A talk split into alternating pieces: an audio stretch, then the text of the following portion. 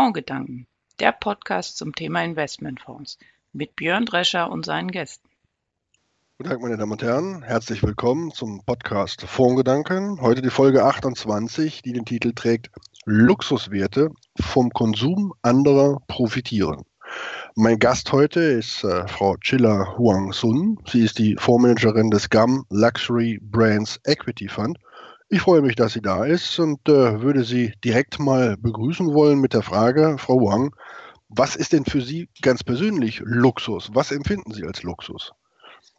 Ähm, zuerst einmal ähm, guten Tag. Ich bin äh, sehr froh, dass ich da dabei sein darf. Für mich Luxus ist sicher mal ähm, Gesundheit, ähm, dass es meiner Familie und Freunde gut geht und dass ich eigentlich eine Arbeit habe, ähm, bei der ich ähm, sehr viel Freude habe. Mhm. Ich würde an der Stelle vielleicht äh, uns mal dafür sensibilisieren wollen zum Einstieg mit einem Zitat von keinem Geringeren als Karl Lagerfeld.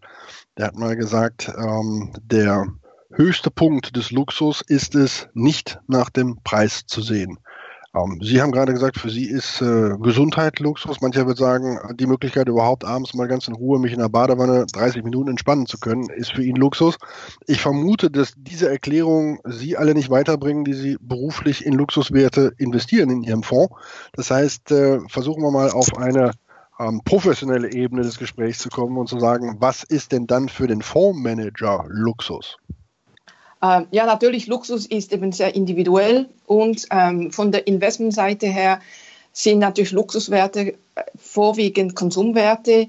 Ähm, Marken, also Marken spielen da eine sehr große Rolle. Also wir investieren in gute Marken im eigentlich Luxus oder sogenannt Premium-Segment. Das sind ähm, Marken, die eigentlich Produkte anbieten, die ähm, mit, mit einer gewissen Aufschlag zum, zum Gesamtmarkt. Mhm. Wenn wir jetzt mal versuchen würden, das Universum zu beschreiben, so wie Sie es für sich definieren, in das Sie investieren, wie viele Titel haben wir da? Wie, wie, wie stark ist es äh, kapitalisiert und äh, wie teilt es sich, sagen wir mal, sektoral und regional auf? Ja, also das Universum umfasst gemäß unserer Definition ein bisschen mehr als 200 Werte weltweit. Also es ist eine globale Industrie. Von, den, äh, von der regionalen Aufteilung ist es so, dass wir meistens in unserem globalen Fonds ähm, zwei Drittel in europäische äh, Werte investiert äh, haben oder sind. Denn äh, Luxus kommt eigentlich oder ursprünglich aus Europa. Von dem Sektor her haben wir natürlich einige Subsektoren, auch äh, innerhalb des Luxus. Das heißt, wir haben ähm, die Bekleidung natürlich, wir haben Accessoires, das sind Handtaschen, Gürtel, Lederwaren, wir haben Schuhe, wir haben ähm, aber die Spirituosen, auch Kosmetika, das sind eher Bereiche, die ähm, defensiv sind. Natürlich Automobilwerte haben wir und ähm, vielleicht auch hochwertige Nahrungsmittel wie zum Beispiel Schweizer Schokolade. Mhm. Schmuck und äh, Uhren habe ich noch vergessen. Das ist natürlich auch sehr wichtig. Wenn man sich diese Dinge jetzt in Erinnerung ruft und auch in das eine oder andere Portfolio schaut, dann sind es häufig französische und Schweizer Werte. Äh, äh gibt es hier einen Bias äh, in diesen beiden Ländern? Ist das, ist das historisch bedingt, dass wir so viele Luxuswertehersteller in den beiden Ländern haben? Also interessanterweise, also wenn Sie jetzt nur also unseren Fonds als Beispiel nehmen, wir haben natürlich in Frankreich vor allem die großen ähm, Firmen, Luxusfirmen wie ähm, LVMH oder Kering, dann haben wir auch Parfums, die äh, zum Teil Spirituosenfirma wie Pernod Ricard. Es gibt natürlich auch sehr viele italienische Marken, die leider in der Zwischenzeit von den französischen Firmen aufgekauft wurden. Italien ist natürlich auch vertreten im Luxusbereich, vor allem in äh, Sachen Bekleidung und Lederwaren. Ähm, in der Schweiz finden Sie natürlich die Uhrenwerte und ein bisschen Schokolade. Es gibt natürlich aber auch ähm, Automobilwerte, die sind dann natürlich in Deutschland äh, domiziliert. Jetzt nehmen wir doch mal so, so ein paar Titel raus und äh, üben daran exemplarisch, ist das ein Luxuswert aus Ihrer Sicht, ja oder nein? Ich glaube, nach dem, was Sie gerade gesagt haben, Hugo Boss, kann man schon sagen, oder? Ja, nein, ab, absolut. Also ich meine, wir investieren nicht nur in Top-Luxus, also äh, der Bereich, den wirklich nur wenige sich leisten können, sondern es gibt natürlich auch diesen Bereich, wo sie sehr starke Marken haben, die gute Qualität, aber für einen erschwinglichen Preis ähm, anbieten. Und dazu mhm. gehören natürlich auch Hugo Boss oder auch eine L'Oreal oder eine, eine Swatch. Mhm. LVMH ist, glaube ich, ein Klassiker. Sie haben die Automobile angesprochen. Ist für Sie Daimler ein Luxuswert? Ja, natürlich Daimler, BMW, man könnte auch Ferrari und Tesla nennen von den Aktienwerten. Pandora im Bereich Schmuck klingt ja jetzt nicht klassischerweise nach, da muss man viel Geld ausgeben, trotzdem ein Luxuswert? Wir könnten, wir haben, wir sind aber zurzeit nicht investiert. Das gleiche gilt für Daimler. Also wir könnten in Daimler investieren, wir sind aber zurzeit ähm, in BMW investiert. Dann frage ich Sie aber noch alle, nach. Ja, dann frage ich Sie noch ja. nach Nike. Nike auch. Also wir haben, ähm, das ist eine sehr gute Frage. Also ich, ich werde oft wieder gefragt, Nike und, und Adidas und Puma, ob das gehört, dazu gehört. Wir sind der Meinung, ja. Es ist natürlich für uns im Westen äh, nicht unbedingt Top-Luxus, aber ich glaube für gerade Konsumenten aus den Schwellenländern, die sich ähm, ähm, kleinere Sachen leisten können, sind natürlich Schuhe von Adidas und, und Nike schon etwas Besonderes. Dann würde ich zu meinem letzten Titel kommen, Apple. Ähm, da sagt ja auch mancher, das muss man sich auch leisten können. Ja, also Apple würde eigentlich auch darunter fallen. Wir haben es zurzeit nicht im Fonds. Ähm, ich selber bin, was Technologie betrifft, IT, nicht die Spezialistin. Ähm, aber wenn Sie anschauen, die, die iPhones, die, die kosten, die sind doch ziemlich teuer und man bezahlt die Marke auch. Kommen wir zu den Eigenschaften von Luxuswerteunternehmen oder Luxuswerteherstellern. Was macht eine Aktie nach Ihrer Definition zu einem Luxuswertehersteller? Ja, also ich glaube, ähm, wenn man sich Luxuswerte anschaut oder analysiert, was sehr wichtig ist, ähm, zusätzlich zu dem, was alle Finanzanalysten machen, nämlich die Zahlen durchzuschauen und zu analysieren, ich glaube, die Marke ist entscheidend, ob eine Luxusfirma erfolgreich ist oder nicht. Und alles steht und fällt eigentlich mit der Marke, denn das ist das auch, was die Konsumenten wollen und ähm, ähm an, die, ähm, an was die Konsumenten glauben schlussendlich. Wenn Sie die Marke so betonen, klingt das so ein bisschen, als wenn es vor allen Dingen dieses Kriterium der Preissetzungsmacht ist und, und äh, die, die Möglichkeit, seine Marge zu verteidigen. Habe ich das da implizit richtig verstanden? Ja, absolut. Also man sieht es auch, dass sehr starke Luxusmarken mehr Preissetzungsmacht haben. Ähm, und dann die Frage ist natürlich, was zeichnet eine Marke aus, also über die lange Frist. Und ich beobachte diesen Sektor schon sehr, sehr lange hat man gesehen, dass eigentlich für eine Marke doch ziemlich viel braucht. Es braucht erstens sehr viel Zeit, um eine Marke aufzubauen. Sehr viele Luxusmarken gibt es schon ziemlich lange. Sie müssen die richtigen Produkte haben. Sie dürfen keine Kompromisse machen bei der Qualität. Sie müssen ähm, konsistent und beständig sein mit der Marke. Sie müssen eine klare Marktpositionierung haben und heute immer wichtiger. Ähm, sie müssen natürlich auch innovativ sein. Das heißt, sie müssen immer wieder mit neuen, attraktiven Produkte ähm, in den Markt ähm, kommen. Mhm. Was bekomme ich denn von den Unternehmen, die diesen Beschreibungen folgen? Es gibt ja immer wieder so Sätze wie, das sei dauerhaft eben eine Outperformance, die ich damit erwirtschaften könnte gegenüber dem Durchschnitt äh, von, von äh, dem entsprechenden regionalen Aktien, aber beziehungsweise solche Unternehmen seien in Krisenzeiten weniger volatil, hätten weniger starken Rückschlag. Ähm, ist das so? Lässt sich das empirisch beweisen? Ja, also empirisch lässt sich das beweisen. Also ich meine, wenn Sie zum Beispiel jetzt unseren Fonds, Sie können aber Konkurrenten vornehmen, also Luxusaktien haben jetzt über die letzten, ich sage 10, 15 Jahren den breiten Aktienmarkt, jetzt zum Beispiel den europäischen Markt, ähm, klar outperformt, also haben sich besser entwickelt. Und das hängt natürlich zusammen, dass sie natürlich über die Luxusaktien natürlich auch Exposure, also bekommen äh, zu diesen neuen Konsumenten in den Schwellenländern. Es gibt sehr viele Investoren, die kaufen sich Luxuswerte, um eigentlich äh, die äh, sogenannte ähm, Middle Class Income, also die, die, die neuen Konsumenten zu spielen, die wir natürlich ähm, insbesondere in China oder auch Indien sehen die natürlich ökonomisch gesehen, wirtschaftlich natürlich einiges ähm, schneller wachsen als zum Beispiel Europa. Jetzt haben wir ein bisschen über die Angebotsseite gesprochen, sprechen wir mal ein bisschen mhm. über die Nachfrageseite. Sie haben eben gesagt, die, die Angebotsseite, da ist der Schwerpunkt eigentlich in den klassischen Industrienationen, vor allen Dingen in Europa. Mit Blick auf die Nachfrage wird immer wieder davon gesprochen, dass die Bedeutung der Schwellenländer stark wachsend ist. Das heißt, wenn wir uns heute die Nachfragesituation nach Luxuswerten weltweit anschauen, welche Rolle haben dann die klassischen Industrienationen einerseits und die Schwellenländer andererseits? Ja, ist eine sehr gute Frage. Also wenn Sie die Marktaufteilung anschauen heute, äh, kann man sagen, Ähm, es ist 50-50, also die Hälfte wird von den Konsumenten in den Industrieländern konsumiert, die Hälfte bereits aber von neuen Konsumenten aus den Schwellenländern. Und innerhalb dieses ähm, Kuchens natürlich ähm, stechen die Chinesen hervor. Das ist ein sehr großes Land. Die Asiaten lieben natürlich europäischen Luxus und das ist natürlich auch ein Land, das ähm, in den letzten Jahren sehr stark gewachsen ist. Also die Chinesen tragen ungefähr ähm, 50 Prozent des Wachstums bei und sind ungefähr ein Drittel des gesamten Luxusmarktes heute. Das heißt immer wieder, dass ähm, das Ganze damit zu tun habe, dass man sein Reichtum gerade in China auch gerne zur Schau stellt.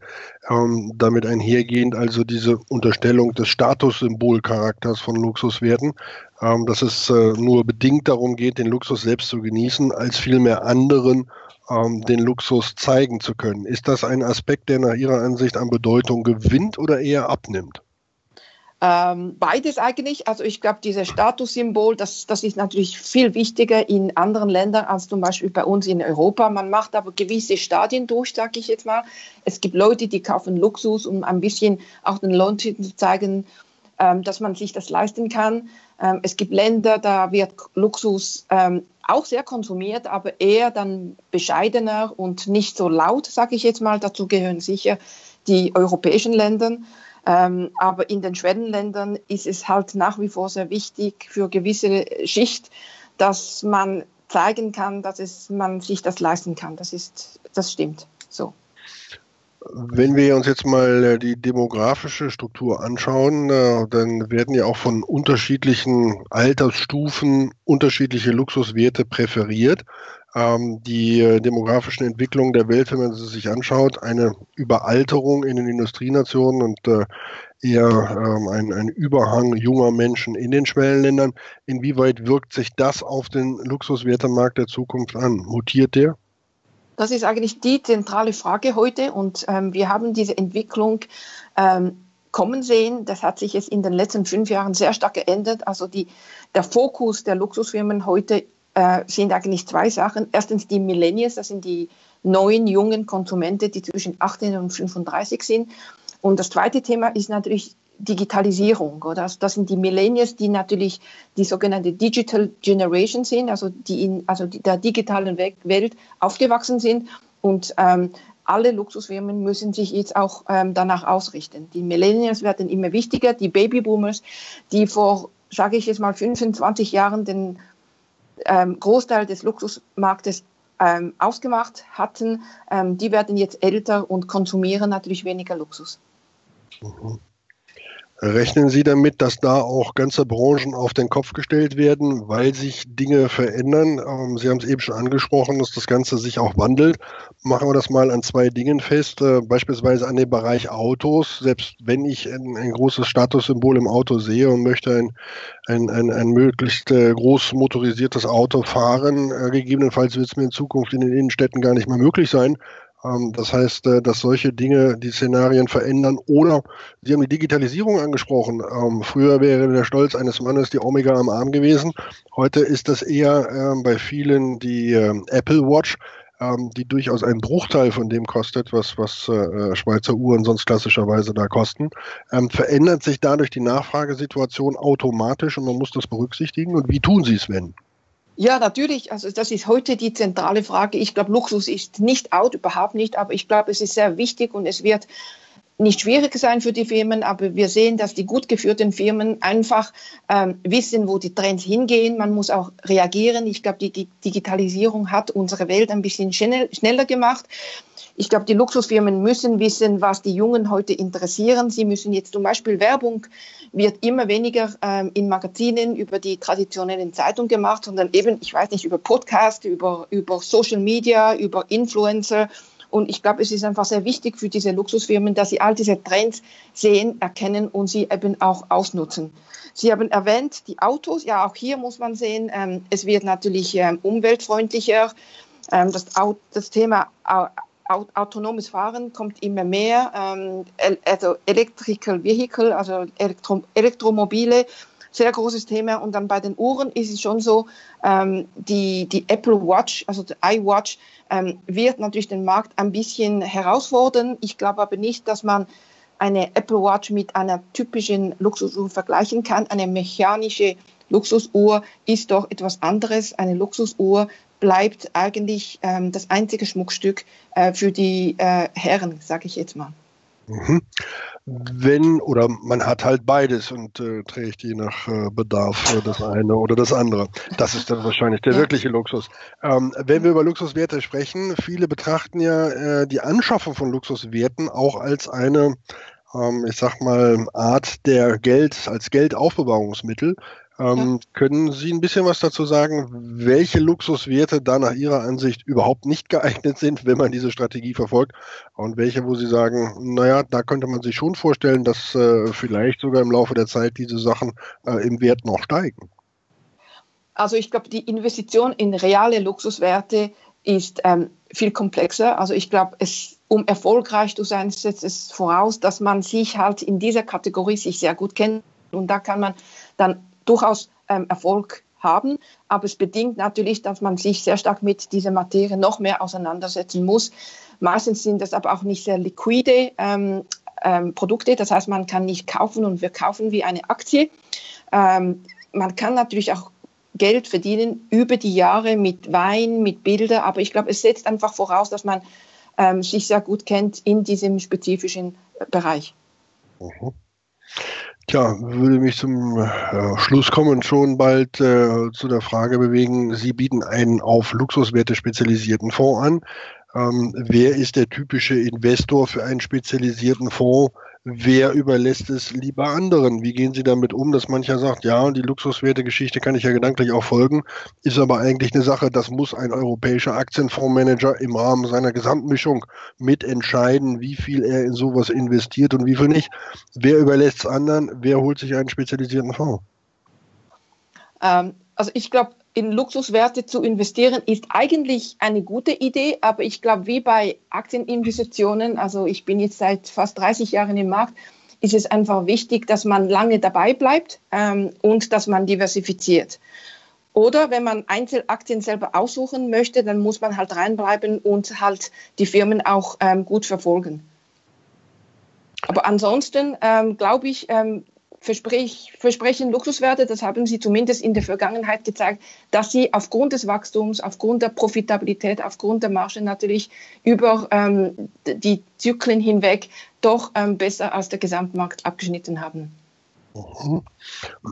Würde ich nochmal zum Schluss eine, eine Frage stellen wollen, die äh, in die Richtung geht. Ähm, wir leben ja in einer, ich sag mal, Gesellschaft, in der die äh, Reports, wie beispielsweise oben von Capgemini oder auch von anderen immer wieder zeigen, die Gruppe derjenigen, ähm, die Vermögen haben, wird immer kleiner, besitzt aber immer mehr.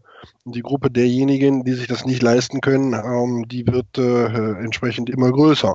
Ähm, Frage bei diesen Umverteilungsproblemen, rechnen Sie damit, dass früher oder später ähm, auch eine Stimmung aufkommen könnte, in der der Luxuswert als solcher total verpönt ist und einer gesellschaftlichen Ächtung erfährt?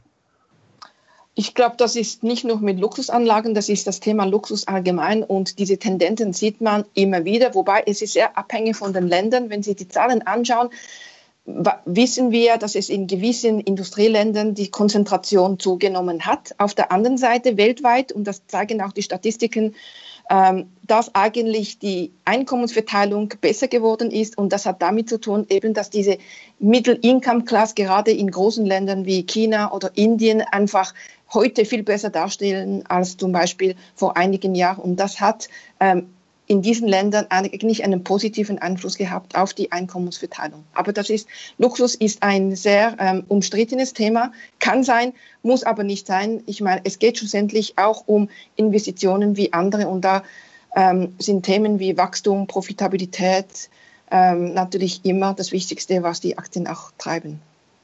Frau Wang, zum Schluss äh, meiner Sendung frage ich meine Gesprächspartner immer, ob sie eine Literaturempfehlung haben, auf deren Basis äh, man sich so ein bisschen tiefer in das einarbeiten kann, worüber wir heute gesprochen haben.